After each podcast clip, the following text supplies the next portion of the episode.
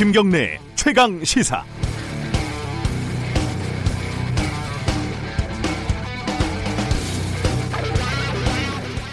(2017년 1월 25일) 포스코 포항제철소 5층 냉각탑 질소 질식 사망 4명. 2017년 3월 16일 현대제철 인천공장 H빔 추락사 55살. 2017년 5월 1일 경남 거제 삼성중공업 크레인 충돌 사망 6명 2017년 6월 30일 포스코 광양제철소 기계에 끼어서 사망 39살. 2017년 7월 16일 충북 도로관리사업소 수해 복구 현장 장시간 노동 과로사 57살. 2017년 8월 20일 경남 창원 STX 조선소 페인트 작업장 가스 폭발 사망 4명. 2017년 11월 15일 충남 태안 화력발전소 기계에 끼어서 사망 44살. 2018년 3월 29일 경기도 남양주 이마트 무빙워크 수리 중 기계에 끼어서 사망 21살 2018년 8월 6일 CJ 대한통운 물류센터 감전사 23살 2018년 10월 11일 삼성 디스플레이 천안공장 추락사 39살 그리고 3일 전입니다. 충남 태안 화력발전소 컨베이어 벨트에 끼어 사망 24살 최근에 작업장에서 숨진 하청업체 비정규직 노동자들의 길고 긴 명단을 아주 간추려서 말씀드린 겁니다. 정규직이 안 돼도 좋습니다. 죽이지만 말아주세요. 비저, 비정규직 노동자들의 외침입니다. 죽음의 외주와 2016년 구의역 19살 비정규직의 노동자 죽음 이후에 우리 사회는 도대체 뭐가 바뀐 겁니까? 2018년 12월 23일 목요일 김경래 최강 시사 시작합니다.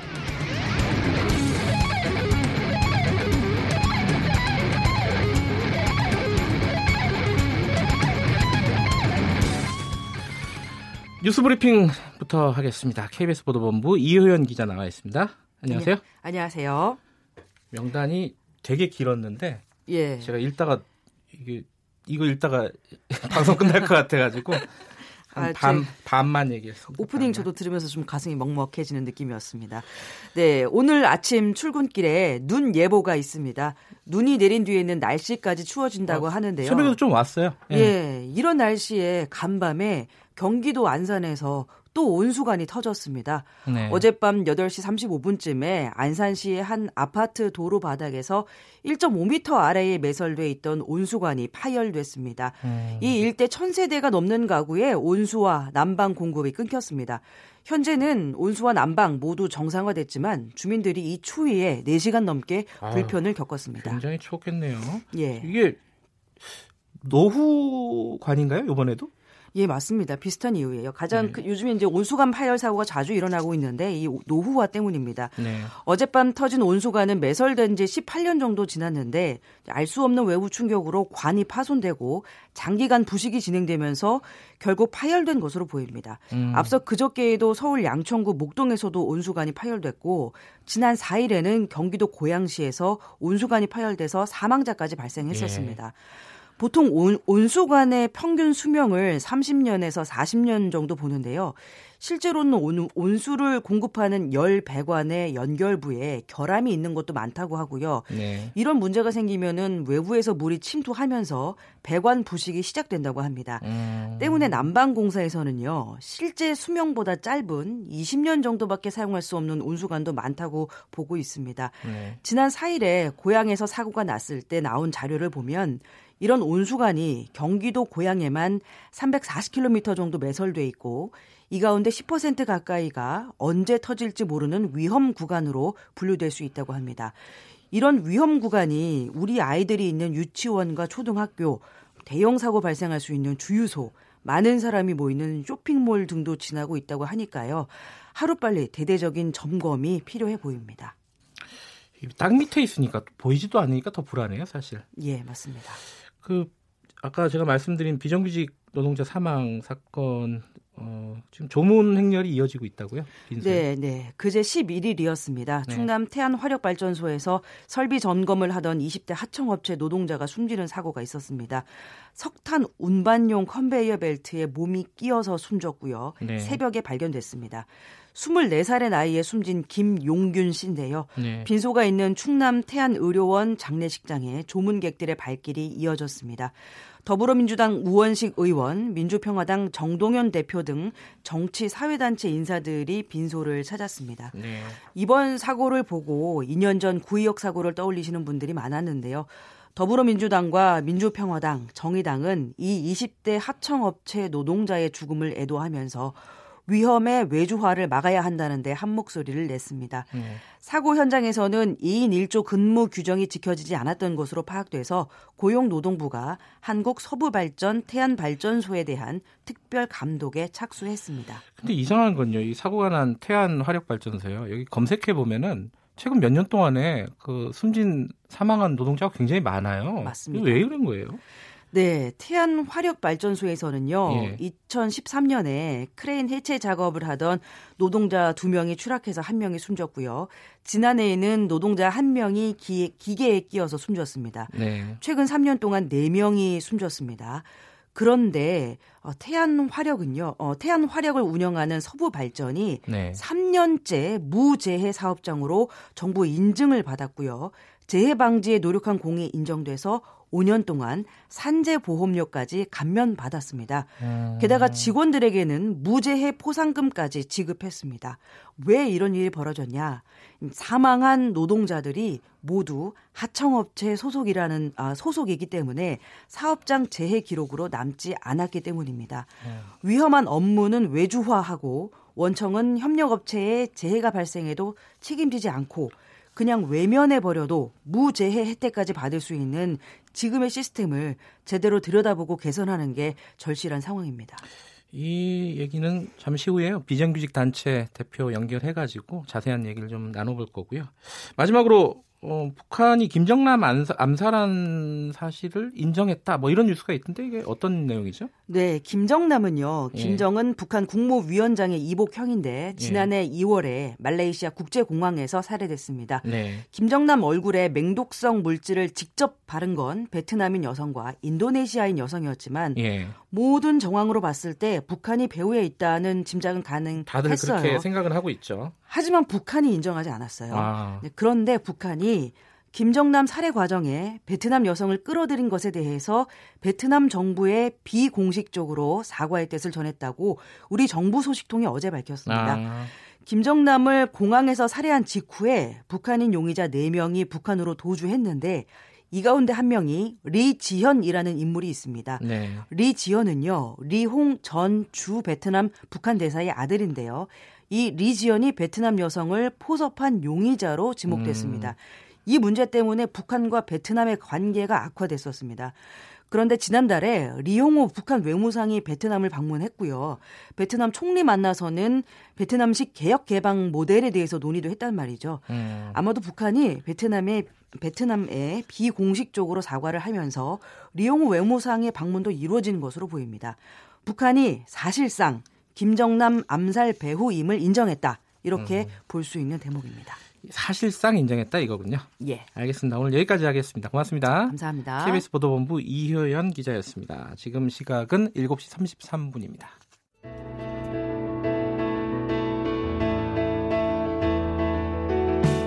김경래의 최강 시사는 여러분의 참여를 기다립니다.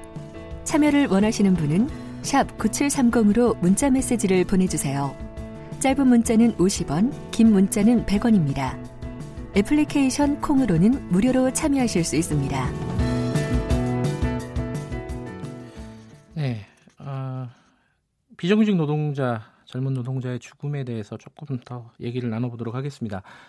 어, 굉장히 많이 죽어요, 사실. 이게 언론에 보도가 되는 거는 아주 극히 일부고 특히 또 큰 사업장, 대기업 이런 데서 사고가 발생하면 언론에 보도가 되는데 작은 사업장에서 일어나는 사고들은 보도도 잘 안 되죠. 이게 이제 비정규직이라고 목숨값이 다르지는 않지 않겠습니까? 어떻게 하면은 이런 일을 줄이거나 좀 근절할 수 있는지 고민을 해봐야 될 것 같습니다. 비정규직 노동자의 집 꿀잠 네 김소연 운영위원장 연결돼 있습니다. 안녕하세요. 네, 안녕하세요. 김소연 위원장은 제가 한, 한 10년 전인가요? 그 집회장에서 제가 인터뷰한 적이 한 번 있었는데 그 기융전자 아, 그죠? 네. 그 가산동의 컨테이너에서 농성하실 때. 아, 예, 맞습니다. 네, 아, 저도 언뜻 기억이 나네요. 지금 꿀잠은 어떤 단체인가요? 이 이름이 특이하네요. 네, 그 모든 비정규 노동자들이 네. 편안하게 꿀잠 잘 수 있는 그런 세상을 한번 만들어보자. 음. 그것은 이제 비정규직 없는 세상이 아니겠는가 해서 어, 꿀잠으로 음. 이름이 정해졌는데요. 특히 이제 거리에서 싸우고 있는 노동자들이 예. 춥고 어디 씻을 데도 없고 잠잘 곳도 마땅치 않잖아요. 네. 이제 그런 분들이 오셔서 이제 편하게 밥도 먹고 씻기도 하고 아플 땐 조금 쉬기도 하고 네. 잠도 자고 이런 음, 곳입니다. 사고 얘기부터 먼저 좀 할게요. 그 태안 화력발전소에서 벌어진 사고요. 이게 근데 아까 뉴스 브리핑에서 잠깐 얘기했는데 그 전에도 비슷한 어떤 산재 사고, 사망 사고들이 계속 이어졌던 사업장이라면서요. 예, 작년에도 작년 11월에도 예. 그 플랜트 일하시는 다섯 명의 노동자가 목숨을 잃게 됐었습니다. 다섯 명이요? 네. 아, 그것도 어떤 이 작업장에서 작업을 하다 사고를 당하신 건가요? 그렇죠. 음, 그렇군요. 이게 그 예전에 2016년도에 구의역에서 19살 노동자가 사망한 사건이 있지 않았습니까? 그죠? 네. 그 뒤에 뭔가 어, 이거를 구조적으로 좀 바꿔보자 이런 움직임이 사회 전체적으로 있었어요. 그게 기억이 나요. 국회에서도 여러 가지 논의가 있었고 이게 근데 왜 하나도 안 변한 거죠? 어떻게 된 겁니까 이게? 음, 그 당시에도 이런 사고를 막아야 한다. 그러려면 어떻게 해야 될까? 결국은 이 사고가 나지 않게 하려면 네. 중대재해를 일으킨 기업에 대해서 처벌을 강력하게 해야 된다 해서 이제 중대재해 기업 처벌법을 만들자고 했었어요. 네. 그런데 지금 국회에서 여전히 잠자고 있는 상황이죠. 아, 국회에서 통과가 아예 안 됐어요, 한 건도? 예, 안 됐습니다. 요번에 정부에서 낸 안도 있더라고요. 산업안전보건법. 이게 뭐 네. 원청의 책임이나 이런 것들을 좀 강화하는 법이라고 하는데 이 정부나 이제 국회에서 논의되는 법안이 어떤 이런 문제를 해결할 거라고 보십니까? 어떻게 보세요? 사실 약간의 그 전보다는 조금 의미가 있다고 하지만 사실은 네. 근본적 해결책이 될 수가 없습니다. 네. 어, 원청 책임이라 해서 굉장히 미약하고요. 네. 특히나 이 산재 사고가 났을 때 드는 비용, 사고 처리하는 비용보다 안전 처리를 하는 비용이 더 많아요. 음. 그러다 보니까 기업주들이 어, 차라리 사고가 나는 게 본인들에겐 더 결과적 금전적 이익을 준다고 생각을 하는 것 같습니다. 그래서 어, 그렇지 않다라고 하는 것을 법안으로 만들고 이 사고가 나면 이 그 업무 자체를 제대로 할 수 없도록 음. 강력한 처벌이 필요한데 그러지 않아서 이런 문제가 지속이 되고 있는 것이죠. 사고가 나는 게 금전적으로 더 이득이 된다? 이게 무슨 말씀이시죠? 예를 들면 이번에 이제 태안발전소 네. 이, 이, 사고도 2인 1조로 근무를 해야 함에도 불구하고 아. 한 명이 근무하게 했습니다. 네. 어, 그건 또 비용 문제겠죠. 그리고 이분이 이제 사고가 났잖아요. 그러면은 어떤 사고 보상이랄지 이런 처리가 필요할 텐데 예. 이렇게 드는 비용이 일상으로 드는 이 안전 비용보다 예. 적다는 얘기죠. 그리고 아. 이런 가 났을 때 사업주가 뭐 구속이 된다거나 강력한 처벌이 있다면 예. 이렇게 하지 않겠죠. 그런데 그렇지 않기 때문에 대한민국 거의 뭐 산재 공화국이라는 음. 말을 할 정도로 심각한 상황에 있는 것입니다. 하긴 요번에도 그 2인 1조로 규정대로 만약에 일을 했다고 하면은 한 사람이 그 안전장치를 당기기만 해도 기계가 멈추고 생명에는 지장이 없었을 것이다. 이렇게 보고 있더라고요. 예, 맞습니다. 근데 하청업체가 그러니까 원청보다 하청업체가 일어났던 안전 규정이나 이런 것들을 더 안 지키나요? 어떻습니까 현장에서는?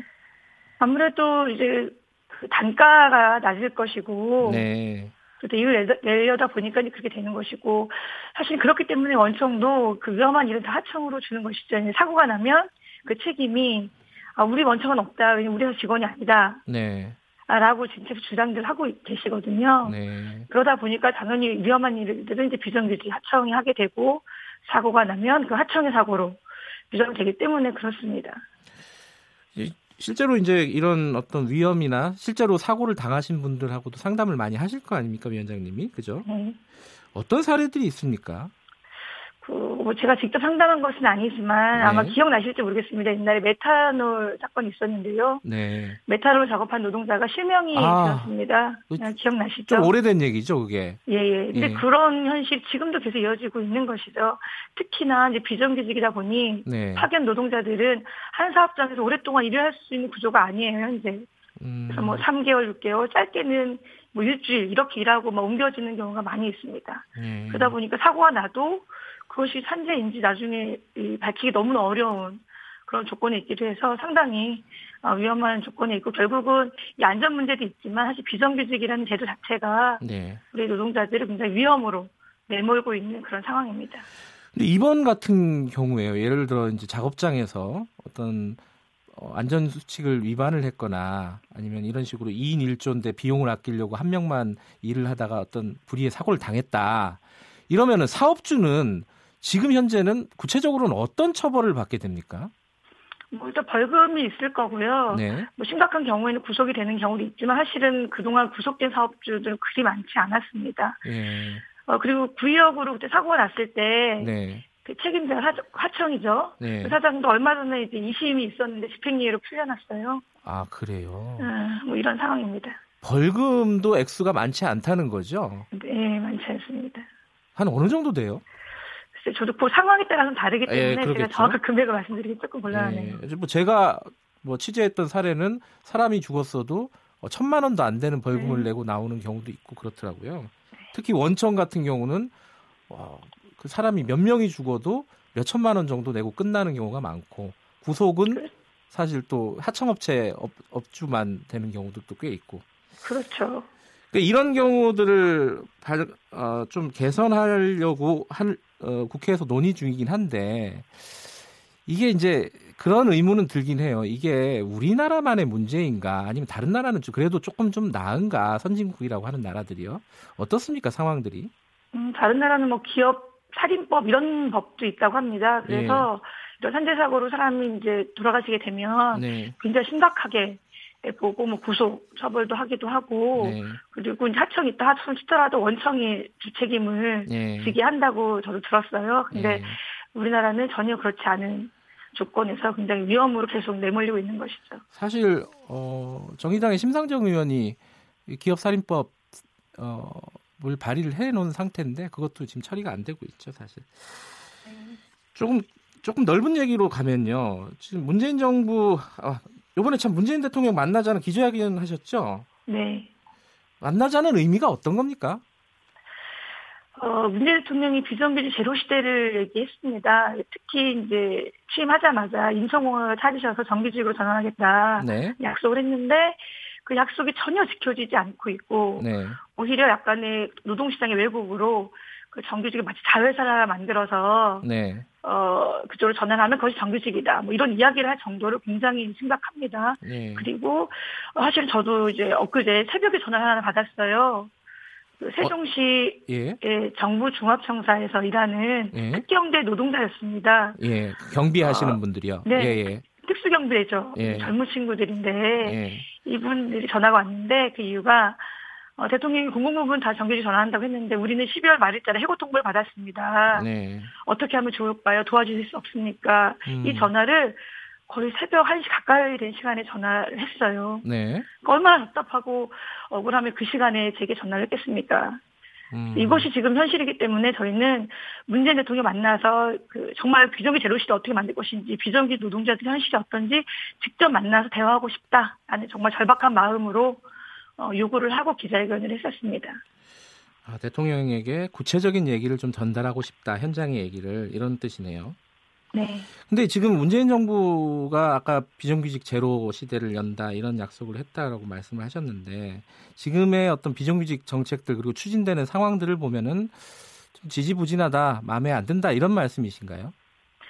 어, 굉장히 심각합니다. 어, 정규직으로 전환되는 사례는 제가 제가 들은 건 별로 없고요. 네. 실제로 전환된다는 얘기는 대부분 자회사인데 사실 자회사 똑같은 하청이거든요. 네. 문제가 근본적으로 해결이 안 됩니다. 어, 그것 때문에 얼마 전에 뭐 자벌 노동자들도 청와대 앞에서 긴 시간 노숙도 하고 네. 했었습니다. 그래서 어, 사실은 눈 가리고 아웅하는 것이다. 네. 이 비정규직 문제를 정말 해결하려면 어, 비정규직 처음 출발한 파견법 아시죠? 네. IMF를 이유로 만들어진 법입니다.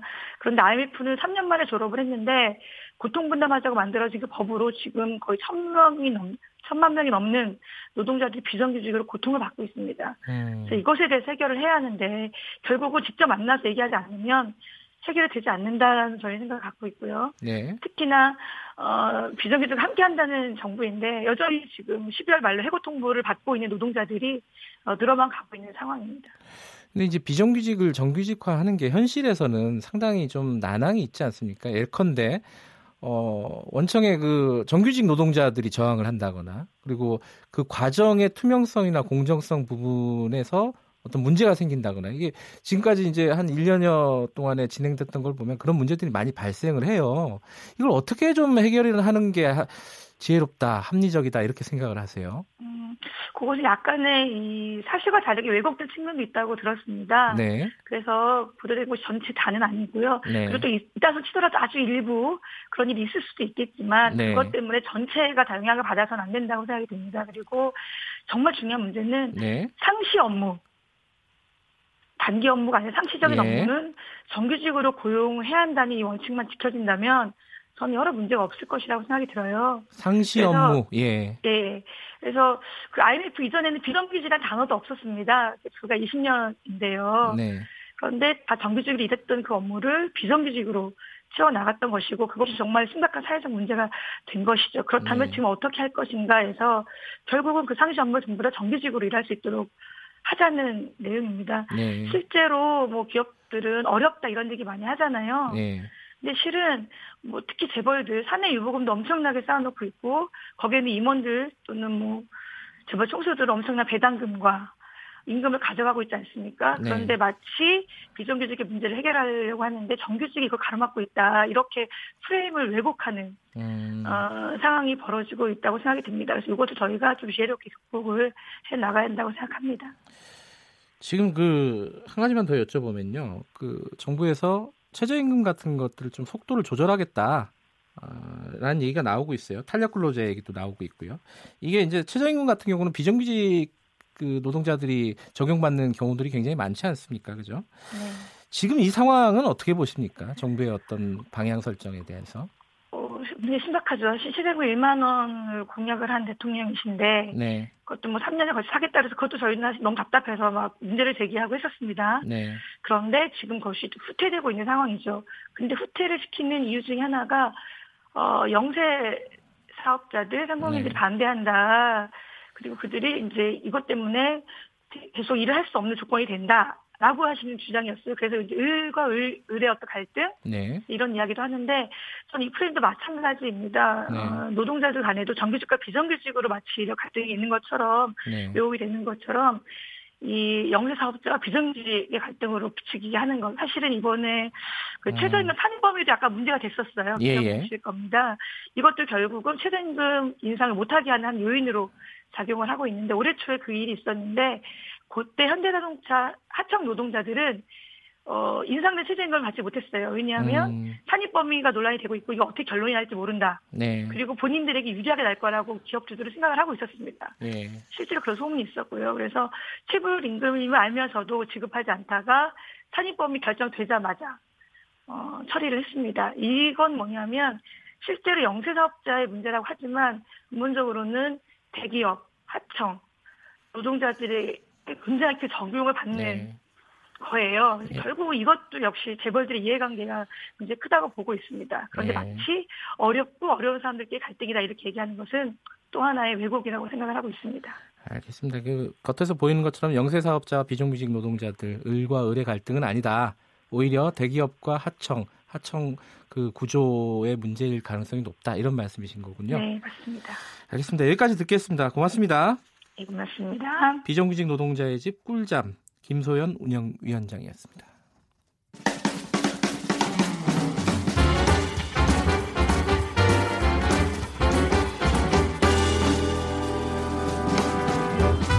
여러분의 아침을 책임집니다. 김경래의 최강 시사.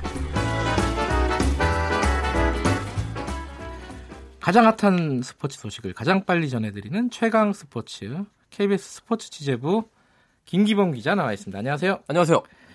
배구, 여자 네. 배구 이게 인기가 많아요? 저는 요즘 열리는 스포츠 중에서 가장 핫한 종목이 여자 배구예요. 예. 중계도 많이 하는 모양이죠? 그렇습니다. 아니, 뭐 어. 중계는 원래 돼 있는데요. 중계 시청률이 높고요. 아니 원래 스포츠 종목은 남자 네. 종목이 더 인기는 많지 않나요? 그렇죠. 네. 야구도 남자 야구 보시지 여자 야구 안 보시잖아요. 아, 여자 야구가 있어요? 예, 여자 야구도 아, 있습니다. 예, 초창기 단계라서 많이 알려지지 않았는데요. 아. 어, 여자 모든 예. 스포츠 종목에서는 남자 종목을 메인으로 그렇죠. 쳐주잖아요. 배구에서 이게 역전 현상이 지금 나오고 있어요. 그래서 굉장히 좀 이채로운 현상이어서 예, 어느 정도예요? 남자 배구랑 대등 혹은 이제 일부 지표는 추월을 벌써 했거든요. 추월을 했다. 네, 음. 시청률과 관중 수로 볼 수 있는데 네. 일단 시청률 보시면은 그러니까 라운드별로 진행되는데 그 3라운드로 접어들면서 평균 1%가 넘는 시청률이 여자 배구에 나오고 있는데요. 1%요? 1%가 별거 아니게 느껴지실 수 있는데 케이블 텔레비전 예. 그 스포츠 채널에서 1%는 대박의 어떤 기준입니다. 아, 그렇군요. 그래서 그 프로야구 메인 경기가 아니면 1% 넘기가 힘들거든요. 음. 그래서 여자 배구에서 1%가 나오고 있다라는 것 굉장한 것이고요. 실제로 지난 주말에 네. 12월 1일 주말 시청률을 들여다 보니까 오후 2시 경기가 남자였는데 한국전력과 현대캐피탈이 0.951%. 네. 그 이어진 4시부터 하는 게 이제 여자 경기인데요. 흥국생명과 GS칼텍스가 아. 1.233으로 이게 높아요, 더. 여자 배구가 아. 시간대도 2시가 더 좋다고 볼 수 있는데 예. 그 시간대 물론 한국전력과 현대캐피탈은 매치업 자체가 그렇게 큰 흥미를 끄는 남자들 예. 경기는 아니었고 흥국생명과 GS칼텍스는 우승 후보끼리의 맞대기는 측면도 있지만 예전에 음. 이러지 않았거든요. 무조건 예. 남자 경기가 더 위에 올라가 음. 있었는데 음. 자 그리고 관중 수도 보니까요 올 시즌에 상당히 올라갔습니다. 그 시간대를 일단 오후 5시에서 시작하는 것을 7시로 바꿨어요. 아, 그래요? 5시 음. 때 시작하면 아무래도 좀 직장 퇴근하시는 분들이 보기 어렵지 않습니까? 네, 그래서 네. 7시로 바꿨는데 평균 관중이 3천 명 이상이 계속 들어오고 있고 예. 지난 시즌보다 이제 통계 지수는 계속 이 라운드마다 변하고 있는데 한 15에서 20%까지 지금 계속 지금 상승한 걸로 지금 확인이 되고 있어요. 이러다 보니까 12월 25일 크리스마스 날 저희 KBS 1텔레비전에서 예. 오후 2시부터 이제 스포츠 중계가 들어가는데 저희가 배구를 하거든요. 예. 전통적으로 오후 2시에 배구 중계, 공휴일 날 배구 중계는 남자 배구 합니다. 근데 아. 지상파도 여자 배구를 요청을 한 거예요. 프로 배구 연맹에다가. 그래서 여자 그 배구 시간과 남자 배구 시간을 바꿨어요. 오후 아. 2시에 여자 배구를 하게 해달라고 하고 남자 야. 배구를 4시로 밀었는데 어떻게 보면 남자 배구에서는 굴욕이라고 할 수 있고 여자 배구의 약진이라고 굉장히 평가할 수 있을 것 같습니다. 이유가 뭐라고 생각할 수 있어요? 그러니까 배구계에서는 2012년 런던 올림픽 때부터 여자 배구가 인기가 올라갔다라고 보고 있거든요. 네. 그 이유가 런던 올림픽 당시에 이제 김연경 선수가 아. 굉장히 큰 활약을 했습니다. 그래서 거의 선수. 그때 메달권에 진입할 뻔했거든요. 메달을 네. 획득하지 못했지만 그래서 이런 김연경의 스타 파워 5, 6년 동안 깨, 꾸준하게 이어졌고 예. 그와 함께 뛴 국내 배구 선수들 거기에 대한 관심도가 굉장히 높아졌다라는 게 있고요. 예. 배구 자체 재미도 있다. 남자 음. 배구가 이제 외국인 선수들의 시원한 스파이크가 있긴 하지만 예. 여자 배구는 랠리가 왔다 갔다 하는 그 아. 아기자기한 맛이 있다는 게 이제 여자 배구의 어떤 댓글들을 보면요 기사에 여자 배구가 재밌는 이유를 다 이런 거에서 찾고 있어요. 정말 끊임없이 이어지는 랠리, 음. 받아도 받아도 계속 받아내는 그런 랠리를 굉장히 재미있고 흥미롭게 본다는 겁니다. 경기 자체도 좀 재밌는 것 선수들은 힘들겠네요. 네. 근데 남자 농구는 옛날보다 굉장히 인기가 그렇죠. 떨어졌다면서요? 겨울 같은 겨울 스포츠인데 여자 배구가 올라간 만큼 남자 배구가 올 시즌에 좀 떨어져서 고민인데요. 예. 지난해보다 좀 관중이 떨어졌고 사실 남자 농구는 5시즌째 평균 관중이 줄어들고 있는 추세입니다. 이런 음. 위기 상황 때문에 오늘 이번에 올 시즌부터 경기 시간을 또 반대로 7시에서 7시 30분으로 좀 늦췄거든요. 예. 관중들 더 많이 오시라고 여유 있게. 예. 근데 관중이 늘지는 않고 줄고 있고 시청률도 떨어지고 있는데요. 이 90년대 농구 대잔치의 추억이 다들 그러니까 있으실 예전엔 텐데. 난리였는데 농구하면은 여러 가지 이유가 있는데요. 예. 이제 농구 대잔치 때는 국내 스타가 확실하게 있었습니다. 서장훈, 현주엽, 이상민, 문경은. 근데 아이고야. 네. 어, 시간이 다 됐는데 어쨌든 농구 대잔치의 어떤 그 추억이 네. 있지 않습니까? 그래서 네. 남자 농구 좀 분발했으면 좋겠어요. 여기까지 네. 하겠습니다. 이게 재밌는 소식이 많은데 네. 뭐 내일 하죠. 그렇습니다. 예. 예. 고맙습니다. 고맙습니다. KBS 스포츠 취재부 김기범 기자였습니다. 최강기사 1부는 여기까지고요. 2부에서는요. 음, 자유한국당 나경원 신임 원내대표 만납니다. 잠시 후에 뵙겠습니다.